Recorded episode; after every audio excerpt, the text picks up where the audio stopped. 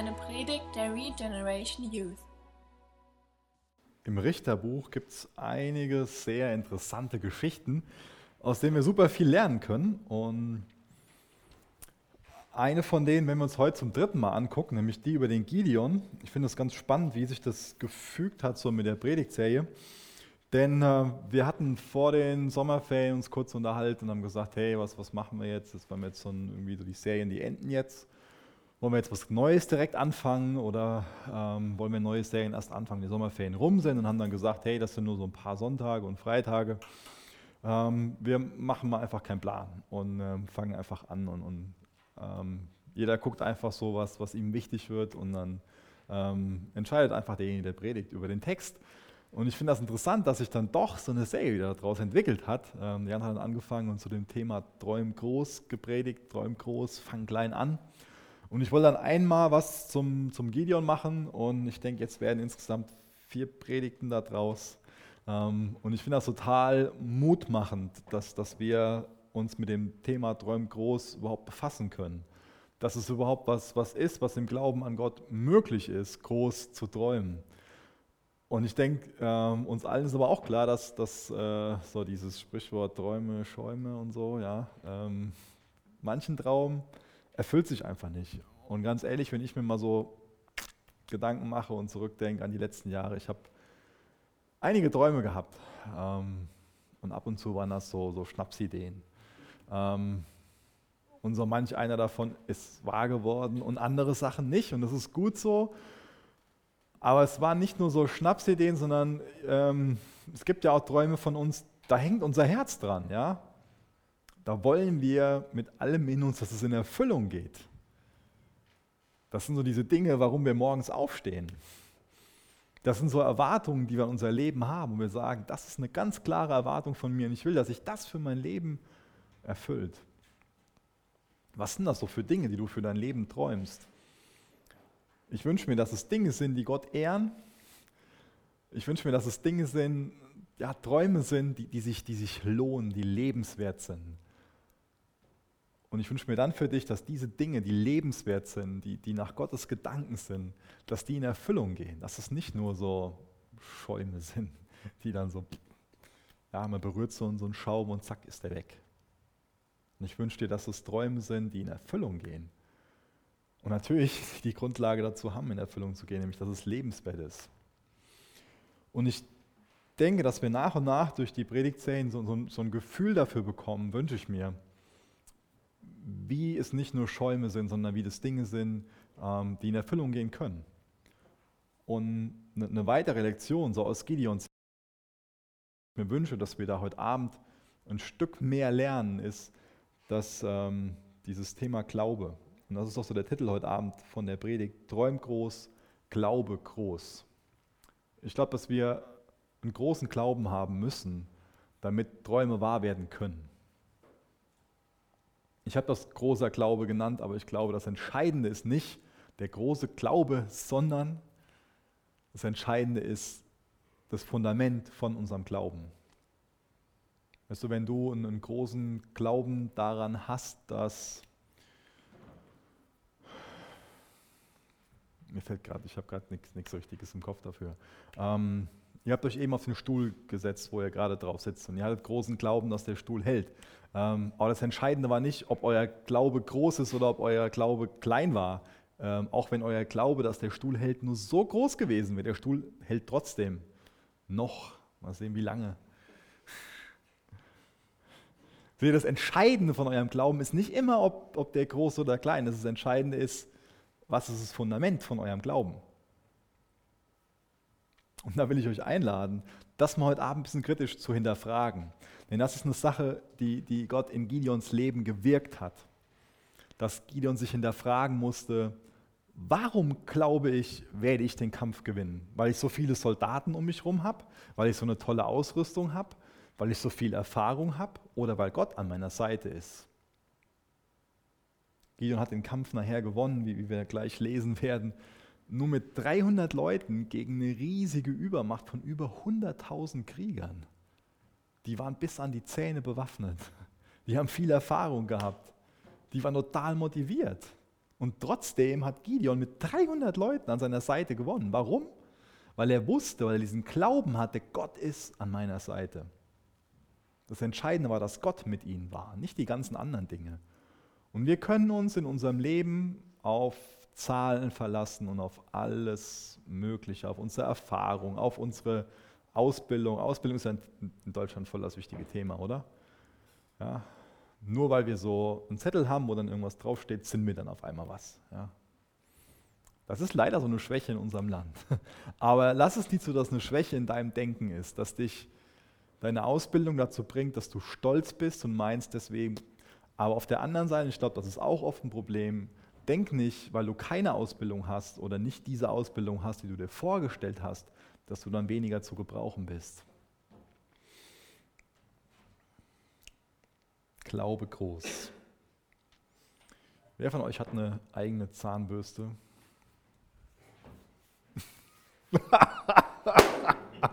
Alex, Alex, Alex. Wer von euch benutzt, ihr müsst, müsst euch nicht melden. Ich will jetzt niemanden bloßstellen. Ich hätte nicht gedacht, dass ich einen Alex bloßstelle. Ähm, das war nicht mein Ziel. Also ich nehme einfach an, ihr habt alle eine eigene Zahnbürste. Ich unterstelle euch auch, dass ihr zumindest einmal täglich eure Zahnbürste gebraucht. Ich hoffe, das ist so. Also jeder von euch hat eine Zahnbürste und benutzt sie hoffentlich regelmäßig. Und ich glaube, dass es mit unserer,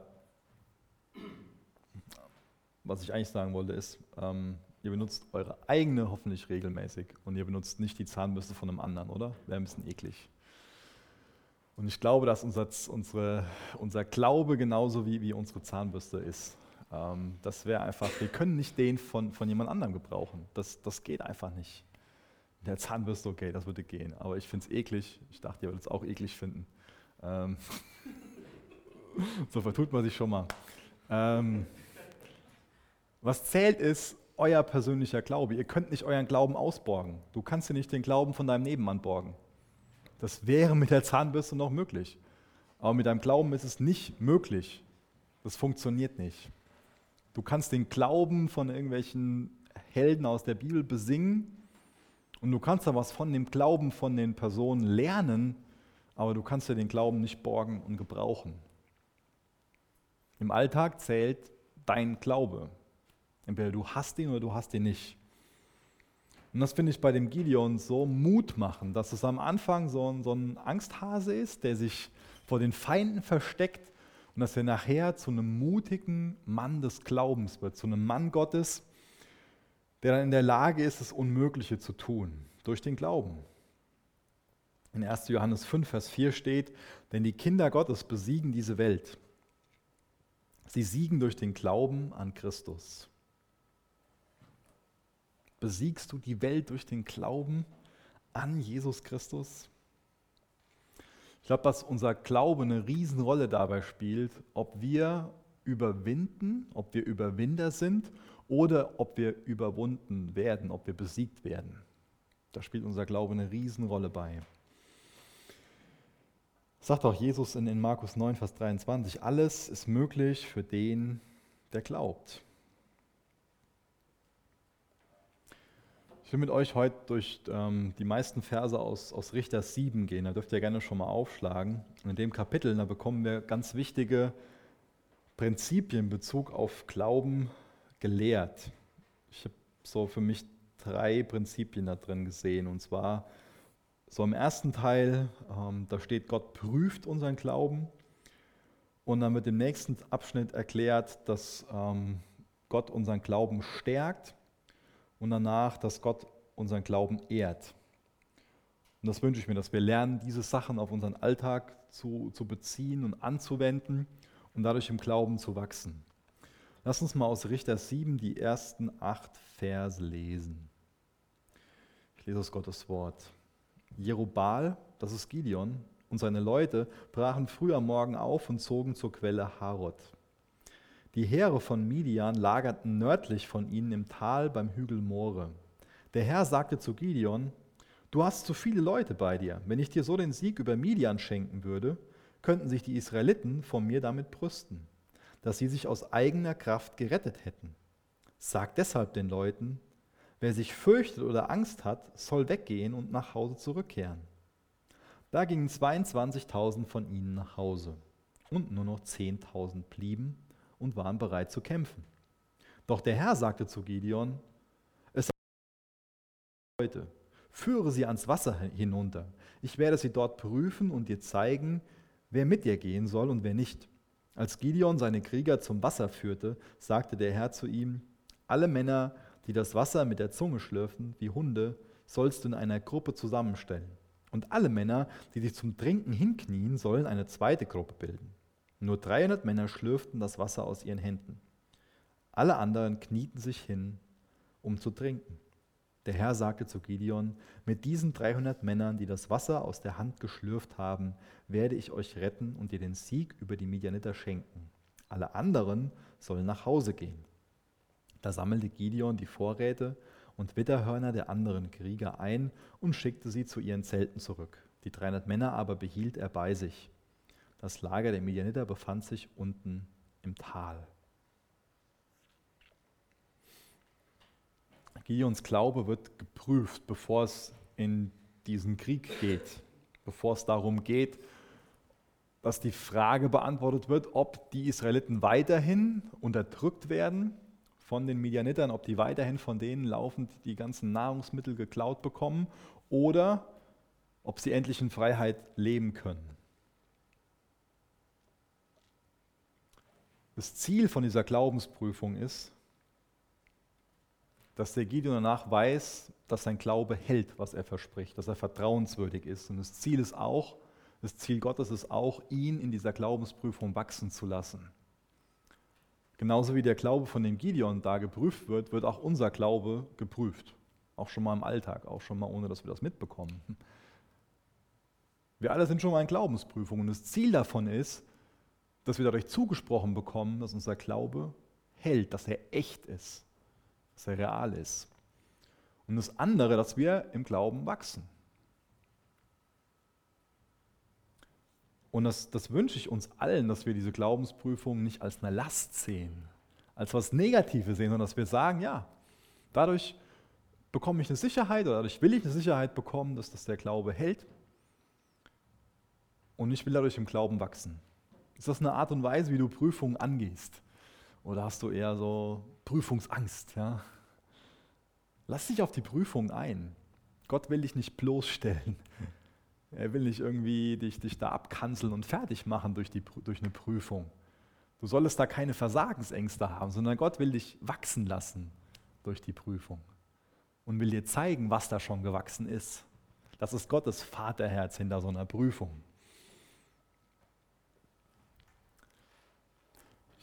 Und ich glaube auch, dass, dass wir ganz besonderes Glück nach solchen Glaubensprüfungen erleben können, indem wir nämlich dann, wenn wir so, so ein tiefes Tal, also eine Prüfung durchschritten haben, auch wieder ganz neu genießen oder das ganz neu feiern können, auf so einem Berg zu sein.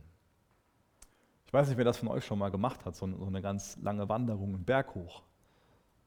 Aber für mich bedeutet das was, was ganz Besonderes. Das haben jetzt einige auf, auf der Freizeit in Österreich ähm, erlebt. Die haben sich die Mühe gemacht und sind den Berg hochgelaufen und Irgendwann hat man es geschafft, da ist man oben und das ist einfach ein ganz toller Moment. Ganz ehrlich, am letzten Tag habe ich ähm, meine Frau und meine Kinder geschnappt und wir sind mit der Gondel dann die zwei Stationen hochgefahren. Ähm, das war auch ganz nett, aber das wäre was, was ganz anderes gewesen, so das, das geleistet zu haben, da einige Stunden hochzulaufen. Da wäre das noch besonderer gewesen. Deswegen, wie gehst du mit Glaubensprüfungen um? sagst du, hey, das, das kann was, ja natürlich, das ist Kampf, aber ich gehe da jetzt durch und danach habe ich wieder so ein, so ein Bergspitzenerlebnis. Gideons Glaube ist hier sehr, sehr krass geprüft worden. Wir wissen, dass die Heere, von denen er umlagert wird, das sind 135.000 Mann. Die haben sich jetzt hier in der, in der Ebene niedergelassen, treffen so die Kriegsvorbereitungen und das sind alles bis an die Zähne bewaffnete Soldaten. Die sind also zahlenmäßig überlegen, die sind strategisch überlegen, die sind im, im Blick auf ihre Ausrüstung und Ausbildung überlegen, die haben eine, eine Top-Moral in der Truppe.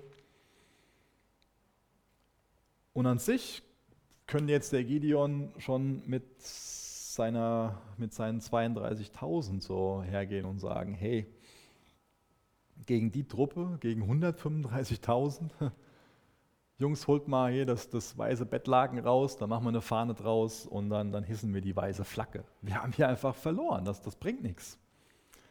Allein diesen 135.000 mit diesen 32.000 entgegenzutreten, das ist schon ähm, eine Reaktion im Glauben. Und dann wird der Glaube von dem Gideon noch mehr geprüft. Dann gehen noch mal einige tausend. Und dann diese komische Geschichte, wo die da so trinken müssen wie, wie Hunde oder wo, wo nur die, die so und so trinken dann. Wir haben es gelesen. Komische Sache, dass so ein Glaube geprüft wird, oder? Und dann stehen die mit 300 Leuten dieser riesengroßen Streitmacht gegenüber. Da, da, wenn, wenn, wenn, dann die 300 gewinnen, da kann sich keiner mehr auf die eigene Schulter klopfen und irgendwo sagen, so, ey, ich bin's und sich selbst die Ehre geben, sondern danach kann nur noch Gott die Ehre bekommen. Wenn ich dir so den Sieg über Midian schenken würde, könnten sich die Israeliten von mir damit brüsten, dass sie sich aus eigener Kraft gerettet hätten. Bist du bereit, Gott die Ehre zu geben für die Siege in deinem Leben? Oder gehst du her und kämpfst in eigener Kraft? Denn wenn wir nur uns die Ehre geben wollen für das, was wir in unserem Leben erreichen, dann gibt Gott uns auch nicht seine Hilfe oder dann, dann es, muss es nicht so sein, dass Gott uns hilft. Ich glaube, wir sagen oft Nein zu Gottes Hilfe, indem wir einfach die Dinge in unsere eigene Kraft angehen und nicht bereit sind, Gott wirklich die Ehre dafür zu geben, sondern indem einfach von unserem Herzen aus so klar ist, ey, pff, wir es, wir können das. In 5. Mose 20, Vers 8 lesen wir folgendes: Und sie sollten weiter zu den Männern sagen: Fehlt jemandem von euch der Mut oder hat jemand von euch Angst? Dann soll er nach Hause zurückkehren, sonst könnte er noch die anderen mit seiner Angst anstecken. Vielleicht ist das auch eine Sache, dass, dass, ähm, was, was so ein Riesenproblem sein könnte. Denn diejenigen, die Angst haben, die, die sollen im Endeffekt ja nach Hause gehen. Und äh, ich finde das interessant, dass, dass hierdurch auch nochmal klar wird durch das Beispiel, dass so, so ein Soldat, der im Kampf Angst hat, auch einen krassen negativen Einfluss auf die anderen Leute, die neben ihm kämpfen, haben kann. Wisst ihr, wir können positiv viel bewegen wir können Vorbilder darin sein, im, im Gottvertrauen nach vorne zu gehen. Aber wir können auch die Moral der Truppe senken. Wir können auch andere runterziehen durch unser Vorbild, durch die Art und Weise, wie wir, wie wir leben. So ein angsterfüllter Soldat, der kann einen ganz negativen Einfluss haben. Angst und Glaube werden nie dauerhaft nebeneinander im, im Herzen wohnen können. Entweder Glaube siegt oder Angst siegt. Deswegen ist es wichtig, dass wir uns den Dingen stellen. Und wenn wir uns das Leben von dem Gideon ansehen, dann, dann wissen wir auch, dass Gott uns nicht dafür verurteilt, wenn wir Angst haben, sondern dass er uns da ernst nimmt. Aber wir sehen auch anhand von, von ihm, dass Gott uns da abholen will, wo, wo wir sind. Dass er uns rausholen will aus, aus der Höhle, aus der Kälte, wo wir uns verkriechen dass er uns herausholen will und Mut geben will, uns Glauben schenken will. Und deswegen eine Frage an uns, lassen, lassen wir uns da abholen. Ich finde das so Mut machen, dass wir so kommen können, wie wir sind. Dass Gott sich aufmacht zu diesem Gideon in die Kälte und der, der ist so, wie er ist. Der ist nicht von Natur aus so, so ein Leitertyp, so ein Mutiger, der vorne weggeht, sondern er verzagt ziemlich. Er ist ziemlich ängstlich und zweifelnd. Wir können so kommen, wie wir sind, aber wir müssen nicht so bleiben, wie wir sind. Gott ändert den Gideon, er macht was in seinem Herzen. Und das Ding ist auch, der Gideon lässt auch was machen. Lassen wir was machen? Sind wir bereit, unser Vertrauen nicht mehr auf uns selbst zu setzen, nicht mehr unser Ich zu feiern, sondern Gott zu feiern, unser Vertrauen auf ihn zu setzen, unser Glauben auf ihn zu setzen. Ich finde das total gut, was ähm, John Wesley gesagt hat. Vielleicht hat er auch an diese Armee von dem Gideon gedacht. Als er das gesagt hat, er hat gesagt, gib mir 100 Männer, die nur Sünde fürchten und nur Gott lieben und ich werde die Pforten der Hölle erschüttern. Gideon war nachher so einer, der so eine Einstellung hatte. Und so einer ist auch der Jonathan gewesen. Der sagt in 1 Samuel 14, Vers 6, Komm, lass uns zu den Posten dieser Gottlosen hinübergehen, sagte Jonathan zu seinem jungen Waffenträger. Vielleicht wird der Herr uns helfen, denn der Herr, denn, denn den Herrn kann nichts aufhalten. Er kann eine Schlacht gewinnen, ganz gleich, ob er viele oder nur wenige Krieger hat. Das ist doch mal eine Einstellung Gott gegenüber, oder? Das ist doch mal eine Einstellung dem Krieg gegenüber. Das ist Vertrauen, das ist ein, ist ein vorbildlicher Glaube. Und das ist ein Glaube, den Gott in diesem Gideon erzeugen will, in diesen 300, die mit ihm sind. Wo er klar machen will, hey, wenn ich an eurer Seite bin, was wollen dann die 135.000 von uns? Was wollen die 135.000 von uns mit all ihrem Können, mit, mit all ihren Fähigkeiten, mit ihrer Ausbildung, mit ihren Waffen, mit ihrer Erfahrung? Was, was wollen die? Gideon, wenn ich mit dir bin, Gideon, wenn Gott an deiner Seite ist, was wollen die dann von uns, diese 135.000? Ich wüsste mal gerne, ob die Feinde von dem Gideon, diese Midianiter oder die Amalekiter, ob die dieses, diese Armee von dem Gideon beobachtet haben. Haben die bestimmt gemacht. Wir lesen ja gleich davon, dass der Gideon auch mal zu denen ins, ins Camp geht und da auskundschaftet. Und bestimmt war auch ein Kundschafter mal und hat ähm, zumindest von der Ferne geschaut, was da so im Camp passiert. Und wir dann auch bestimmt berichtet haben, hey, jetzt sind die ersten so und so viel tausend weg und dann gehen die anderen noch. Und ich wüsste mal gerne, was die Reaktion im Glauben der Midianiter und Amalekiter war. Ich kann mir denken, dass die Reaktion ganz unterschiedlich war.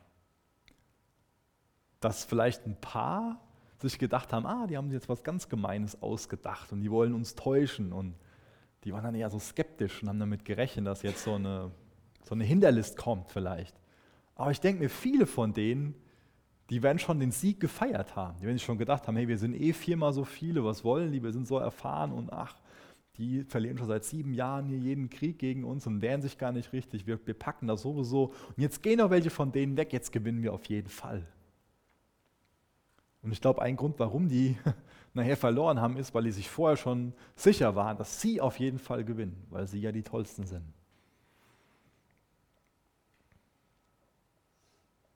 Ich finde das interessant, darüber nachzudenken, was es mit unserem Glauben, mit unserer Einstellung macht, wenn sich so zahlenmäßig da was ändert. Und ich finde es toll, dass sich der Gideon nicht in die Hose macht, wenn er mit 300 Leuten da dann ist. Dass er nicht hergeht und sagt, nee Gott, du, du, das klappt nicht, ja. Das kann gar nicht gut gehen. Wir müssen auf jeden Fall verlieren. Rein menschlich beurteilt war das verantwortungslos von dem Gideon, mit 300 Leuten loszugehen. Weil eigentlich ist es doch klar, dass, dass er ver verliert, dass es ein Riesengemetzel gibt, dass es danach 300 tote israelitische Krieger gibt und 135.000, die am Feiern sind, weil sie diese lächerliche Bande da besiegt hat. Eigentlich ist es unverantwortlich, oder? Aber Gideon weiß, das hat mir Gott aufgetragen. Er hat mir gesagt, geh in deiner Kraft, geh mit diesen 300 und dann mache ich das. Wenn Gott mir das sagt, dann ziehe ich los. Wenn ich im Gehorsam Gott gegenüber losziehe, dann ist Gott mit mir. Ist es deine Einstellung, dass du sagst, das, was in Gottes Wort steht, das zählt? Ich halte mich an die Verheißungen, die in der Bibel stehen. Ich bin denen gehorsam und auf die greife ich zurück. Gott ist mit mir. Und was will dann sonst um mich herum los sein? Dann können das Millionen sein oder dann kann die Zahl so hoch sein, dann kann die Ausbildung, die Erfahrung, dann das, das, das das, was im Grunde genommen zählt, ist das, was Gott sagt. Daran orientiere ich mich. Ist das eine Einstellung, die du hast? Wir lesen mal weiter. In Vers 9 bis Vers 15. Zuallererst ist der Glaube geprüft worden von dem Gideon. Und dann sehen wir in Vers 9 bis Vers 15a, dass Gott seinen Glauben stärkt. In jener Nacht sagte der Herr zu Gideon, steh auf, steig hinab zum Lager der Midianiter, denn ich schenke dir den Sieg über sie. Wenn ich das jetzt so lese, gehe ich davon aus, dass Gott den aufwecken musste. Ich hätte nicht geschlafen, ganz ehrlich. Ich würde wahrscheinlich wach im Bett liegen und denken, wie soll das morgen, wie soll das morgen werden? 300 gegen so viele und alle möglichen Szenarien im Kopf, kennt ihr das? Aber anscheinend schläft er. In jener Nacht sagte der Herr zu Gideon, steh auf, steig hinab zum Lager der Midianiter, denn ich schenke dir den Sieg über sie. Wenn du jedoch Angst hast, sie anzugreifen, dann geh mit deinem Knecht Pura ins Lager hinunter. Belausche, was die Midianiter sagen, dann wirst du Mut fassen und mit leichterem Herzen angreifen. Also nahm Gideon Pura und schlich mit ihm zusammen hinunter zu den Wachen des feindlichen Lagers. Die Heere von Midian, Amalek und den Völkern des Ostens hatten sich so zahlreich wie ein Schwarm Heuschrecken im Tal niedergelassen. Ihre Kamele waren zahllos wie die Sandkörner am Meer. Gideon schlich sich an, als ein Mann seinem Kameraden gerade einen Traum erzählte. Der Mann sagte, ich habe geträumt, dass ein Laib Gerstenbrot ins, midianitische Lager rollt. Er traf ein Zelt und warf es um, sodass es völlig zerstört dalag. Sein Kamerad antwortete, Dein Traum kann nur eines bedeuten. Gott hat Gideon, dem Sohn von Joasch, dem Israeliten, den Sieg über Midian und die verbündeten Heere gegeben. Als Gideon den Traum und seine Deutung hörte, warf er sich vor Gott nieder und dankte ihm. Das ist schon interessant, auf was für eine eigentümliche Art und Weise Gott hier seinen Glauben stärkt, oder? Wenn ich die Geschichte so durchlese, dann, dann fällt mir auf, dass der Gideon an sich sehr viele Gottesbeweise bekommt. Ja, wir haben schon vorher dreimal davon gelesen, dass Gott dem Gideon gesagt hat, dass er dafür sorgen wird, dass der Gideon als Anführer das Volk Israel befreien wird. Dreimal hat Gott zu dem gesprochen. Ich weiß nicht, was es mit deinem Glauben machen würde, wenn Gott dreimal so persönlich zu dir spricht. Und dann bekommt der Gideon noch drei besondere Zeichen. Da kommt einmal bei seiner Berufung so Feuer aus einem Stein, dann kennt ihr das alle mit der nassen Wolle oder dem nassen Vlies und auch dem trockenen Vlies. Das sind drei Zeichen. Und dreimal redet Gott mit ihm. Und wir könnten eigentlich jetzt so denken, so, hey, der Glaube von dem Gideon, der geht gerade durch die Decke, ja. Der ist so voll davon, der, der, der ist so am Brennen. Ey, der ist. Aber wir haben ja davon gelesen, dass Gott ihm da gesagt hat, wenn du Angst hast, dann geh. Wahrscheinlich hatte er also immer noch Angst in sich. Wahrscheinlich waren da immer noch Zweifel. Frage ist, ob Zweifel an sich selbst, dass Gott ihn gebrauchen kann, oder Zweifel an, an Gott, dass Gott ihn gebrauchen wird oder zu seinem Wort stehen wird, könnte man jetzt mutmaßen. Und ich finde es interessant, dass Gott ihn nicht wegen seiner Angst fallen lässt. Gott geht hier nicht her und sagt, aller guten Dinge sind drei. Ja? Ich habe dreimal zu dir gesprochen, habe drei Wunder getan. Das war's jetzt. Guido, wenn du mir jetzt nicht vertraust, dann Zug abgefahren. Ja, suche ich mir einen anderen. Gehe ich zu dem, zu dem Ben oder zu dem sonst wem. Gideon, du kannst jetzt mal, geh mal wieder nach Hause. Ja? Das Krasse ist, dass Gott jetzt hier zum vierten Mal zu ihm spricht und ihm nochmal sagt, Gideon, du bist mein Mann. Gideon, du wirst das Volk Israel so und so. Wir haben es gelesen. Und selbst da, beim vierten Mal, ist da immer noch diese Unsicherheit. Der Gideon zieht los, aber ich glaube, dafür hat er auch schon ein bisschen Mut und Glauben gebraucht. Bestimmt nicht ganz so viel Mut, wie mit 300 Leuten da gegen die in Krieg zu ziehen, sondern sich da einzuschleichen. Da, da hat er auf jeden Fall auch Mut dafür gebraucht. Er schleicht sich dann ein und hört dann diesen Traum, den ich vorgelesen habe. Und das ist so für ihn die Sache, die seinen Glauben durch die Decke gehen lässt, könnte man sagen. Ja? Das ist das, was ihn dann mit Lobpreis und Anbetung erfüllt und wo er Gott dankbar ist, wo er dann endlich weiß, ja, ich vertraue auf das, was Gott gesagt hat. Ich vertraue auf das, was Gott gesagt hat.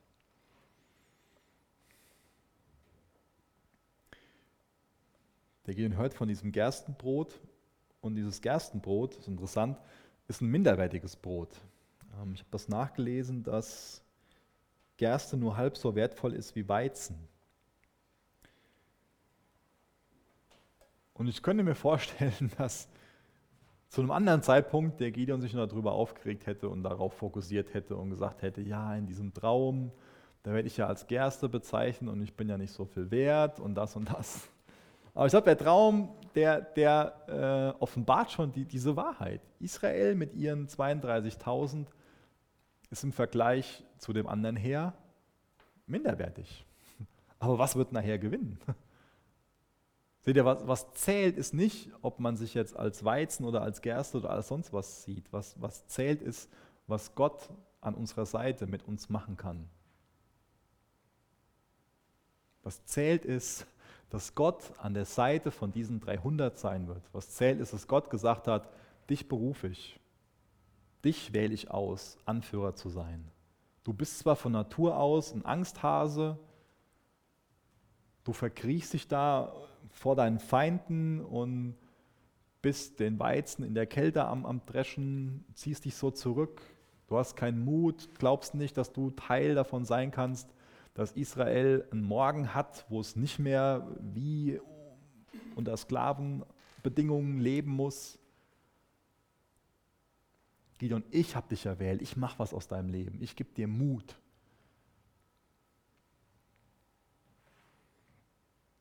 Ich finde das total ermutigend, dass Gott hier dieses Minderwertige auswählt und dafür sorgt schlussendlich, dass das Minderwertige unbesiegbar erscheint.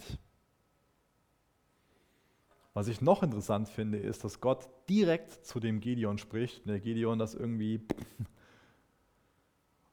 und dann auf eine andere Art und Weise zu ihm spricht, nämlich auf eine Art und Weise, die den Gideon völlig verblüfft, wo er einfach nicht mit rechnet.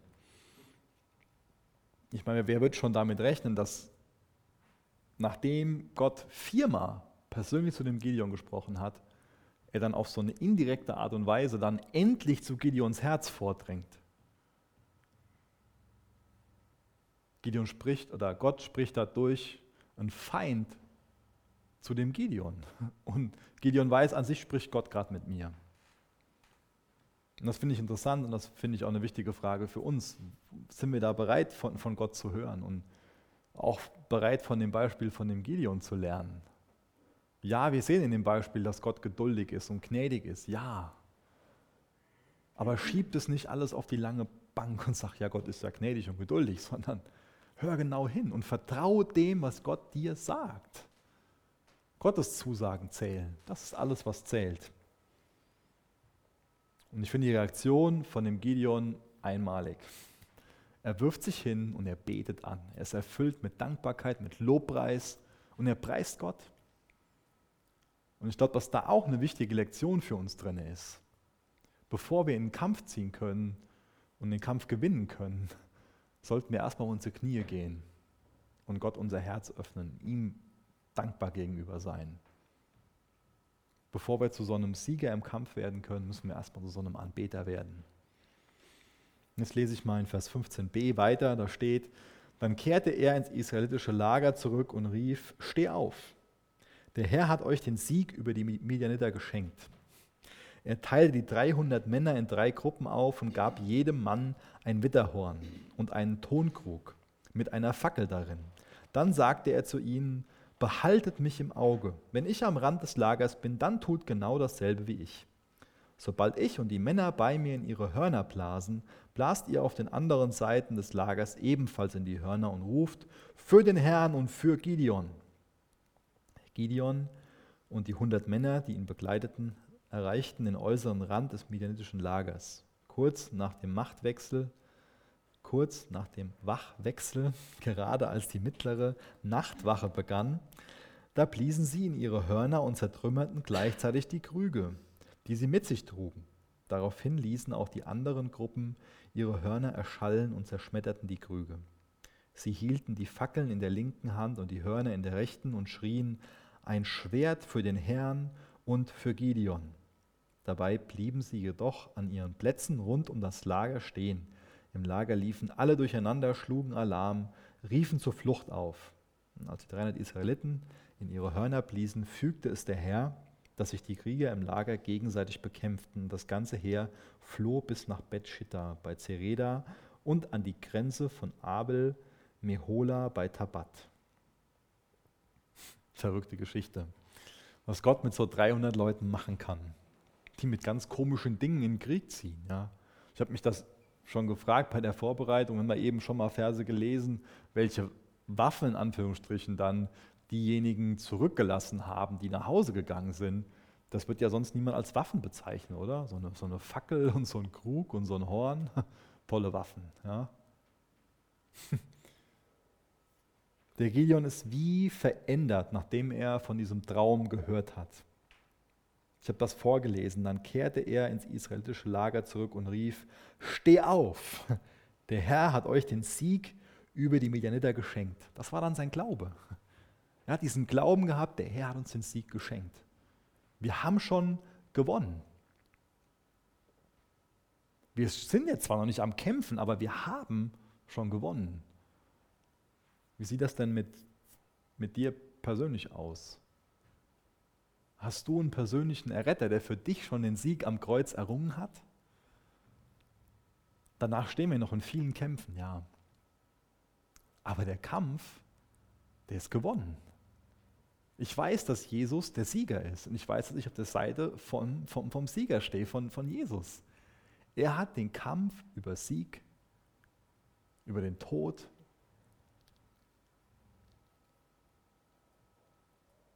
Über Sünde hat er am Kreuz errungen. Er ist der Sieger. Gehst du mit der Einstellung in den Kampf, dass schon gewonnen ist, dass der Sieg errungen wurde? Das ist der Glaube, den, den der Gideon hatte. Er ist nicht mehr dieser schüchternde, zweifelnde, ängstliche, sondern er hat Gott hat was in seinem Herzen bewirkt und er hat es zugelassen. Er setzt jetzt sein Vertrauen, seinen Glauben auf Gottes Worte. Der Sieg ist sicher. Steht auf. Er verkriecht sich nicht länger. Er selbst steht auf und fordert sogar noch andere dazu auf. Steht auf. Lasst uns kämpfen. Und von Natur aus ich habe es schon oft erklärt. Er wäre so einer, der eher sagt, komm, lasst uns verkriechen, lasst uns abhauen. Wir haben überhaupt keine Chance, es geht gar nicht. Aber jetzt weiß er, Gott ist mit uns. Gott ist auf unserer Seite. Los geht's. In Hebräer 11, Vers 6 steht, ihr seht also, dass es unmöglich ist, ohne Glauben Gott zu gefallen. Wer zu ihm kommen möchte, muss glauben, dass Gott existiert und dass er die, die ihn aufrichtig suchen, belohnt. Zu glauben bedeutet auf jeden Fall, dass wir Gott vertrauen. Aber zu glauben bedeutet mehr als nur zu vertrauen. Echter Glaube zeigt sich in Werken. Echter Glaube zeigt sich auch darin, dass wir Gott suchen. Und es ist so mutmachend, dass nicht nur wir Gott suchen, sondern dass Gott auf der Suche nach uns ist. Das sehen wir wie oft im Leben von dem Gideon. Immer wieder ist Gott auf der Suche nach dem Gideon. Und ich glaube, dass Gott heute Abend noch wieder auf der Suche nach uns ist, nach, nach unseren Herzen. Dass wir neu dahin kommen und sagen, ja Gott, auf deine Versprechen, auf dein Wort, da baue ich. Da setze ich, da setze ich mein Herz drauf, ja, mein, mein, mein Vertrauen. Da hänge ich mein Herz dran.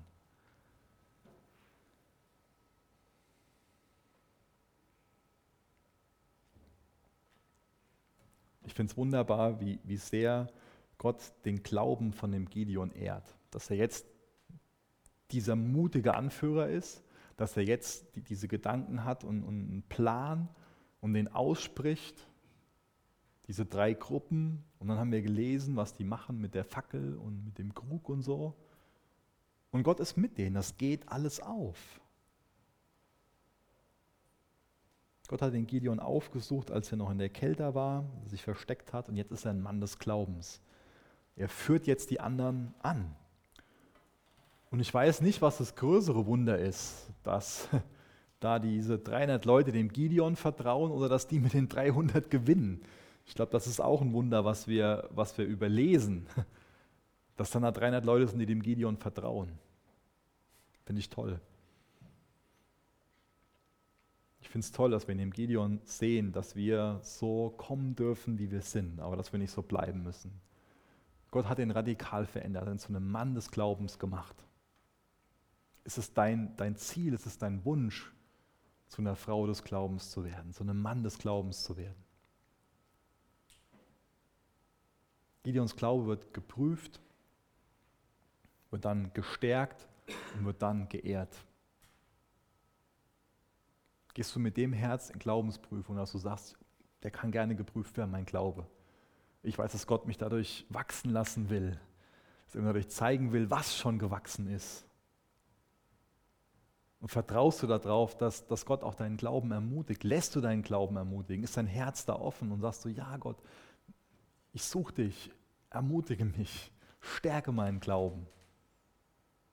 Und dann sehen wir, dass nachher dieser Sieg im Glauben möglich ist, dass dann 300 diese über 100.000 Leute besiegen. Da sehen wir also, dass der Sieg nicht auf physischer Kraft beruht, sondern auf Gehorsam und auf Hingabe Gott gegenüber. Du wirst nicht überwinden, indem du dich auf dich verlässt, sondern du wirst überwinden, wenn du dich hingibst und dich auf Gott verlässt. Aber wenn wir uns auf uns selbst verlassen, sind wir verlassen. Wir werden manches, wir werden einiges aus uns selbst heraus schaffen, aber nichts, was wirklich dauerhaften, bleibenden Wert hat und was Gott ehrt. Deswegen, für was willst du leben? Was sind deine Ziele? Was sind deine Träume? Träum groß und glaube groß. Glaube an großen Gott. Nicht das Glaube groß ist Entscheidende. Das Entscheidende ist, dass Gott groß ist. Glaubst du ihm, dass er gut ist? Dass er so eine Gideon-Geschichte mit deinem Leben schreiben kann, mit dir schreiben kann? Was denkst du über Gott? Was hast du für ein Bild von ihm? Ist er dieses Vertrauen, dass, dass er ein vertrauenswürdiger Vater ist, dass er so ein Herz hat, aus so einem ängstlichen, so ein Gideon zu machen? Mich bringt das immer wieder neu zum Staunen, darüber nachzudenken, was, was Gott so für Wege geht, was er so für eine Art hat, seine Pläne durchzusetzen. So eine Geschichte, die fällt keinem Menschen ein, so eine Geschichte fällt nur Gott ein. Und er kann seine Pläne und er wird seine Pläne verwirklichen. Mir geht es immer wieder so, dass ich irgendwo Angst habe, dass Gott nur die Starken, nur die Gesunden, nur die, die eine bessere Ausbildung haben, nur die Siegessicheren, nur die Überflieger gebrauchen wird, um seine Pläne in dieser Welt umzusetzen. Aber ich finde es so Mut machen, dass wir immer wieder in der Bibel sehen, Gott suchte diese Gideons aus. Und deswegen gibt es eine Hoffnung für mich, da freue ich mich drüber. Und deswegen gibt es Hoffnung für dich. Das finde ich so toll, was das über Gott sagt und was es auch über unsere Zukunft aussagt. Jesus, ich möchte dich bitten, dass wir uns fragen, auf was unser Glaube beruht. Jesus, bring uns alle an den Punkt, dass wir aus ganzem Herzen, mit allem Verstand, mit allem, was in uns ist, unser Vertrauen, unser Glaube auf dich setzen, Herr. Mach uns mehr zu Frauen und Männern des, des Glaubens, Herr. Jesus, danke, dass wir so kommen können, wie wir sind, aber danke, dass wir nicht so bleiben müssen. Lass unseren Glauben an dich wachsen, lass ihn brennen, Herr. Danke, dass du ein wunderbarer, ein großartiger, ein gnädiger Gott bist. Danke, dass du zu deinen Worten stehst. Hilf uns alles auf das aufzubauen, was wir an Zusagen von dir haben. Und hilf uns alle falschen Sicherheiten in unserem Leben zu werfen, Herr. Amen. Danke für das Anhören der Predigt. Weitere Informationen findest du unter www.regenerationyouth.de.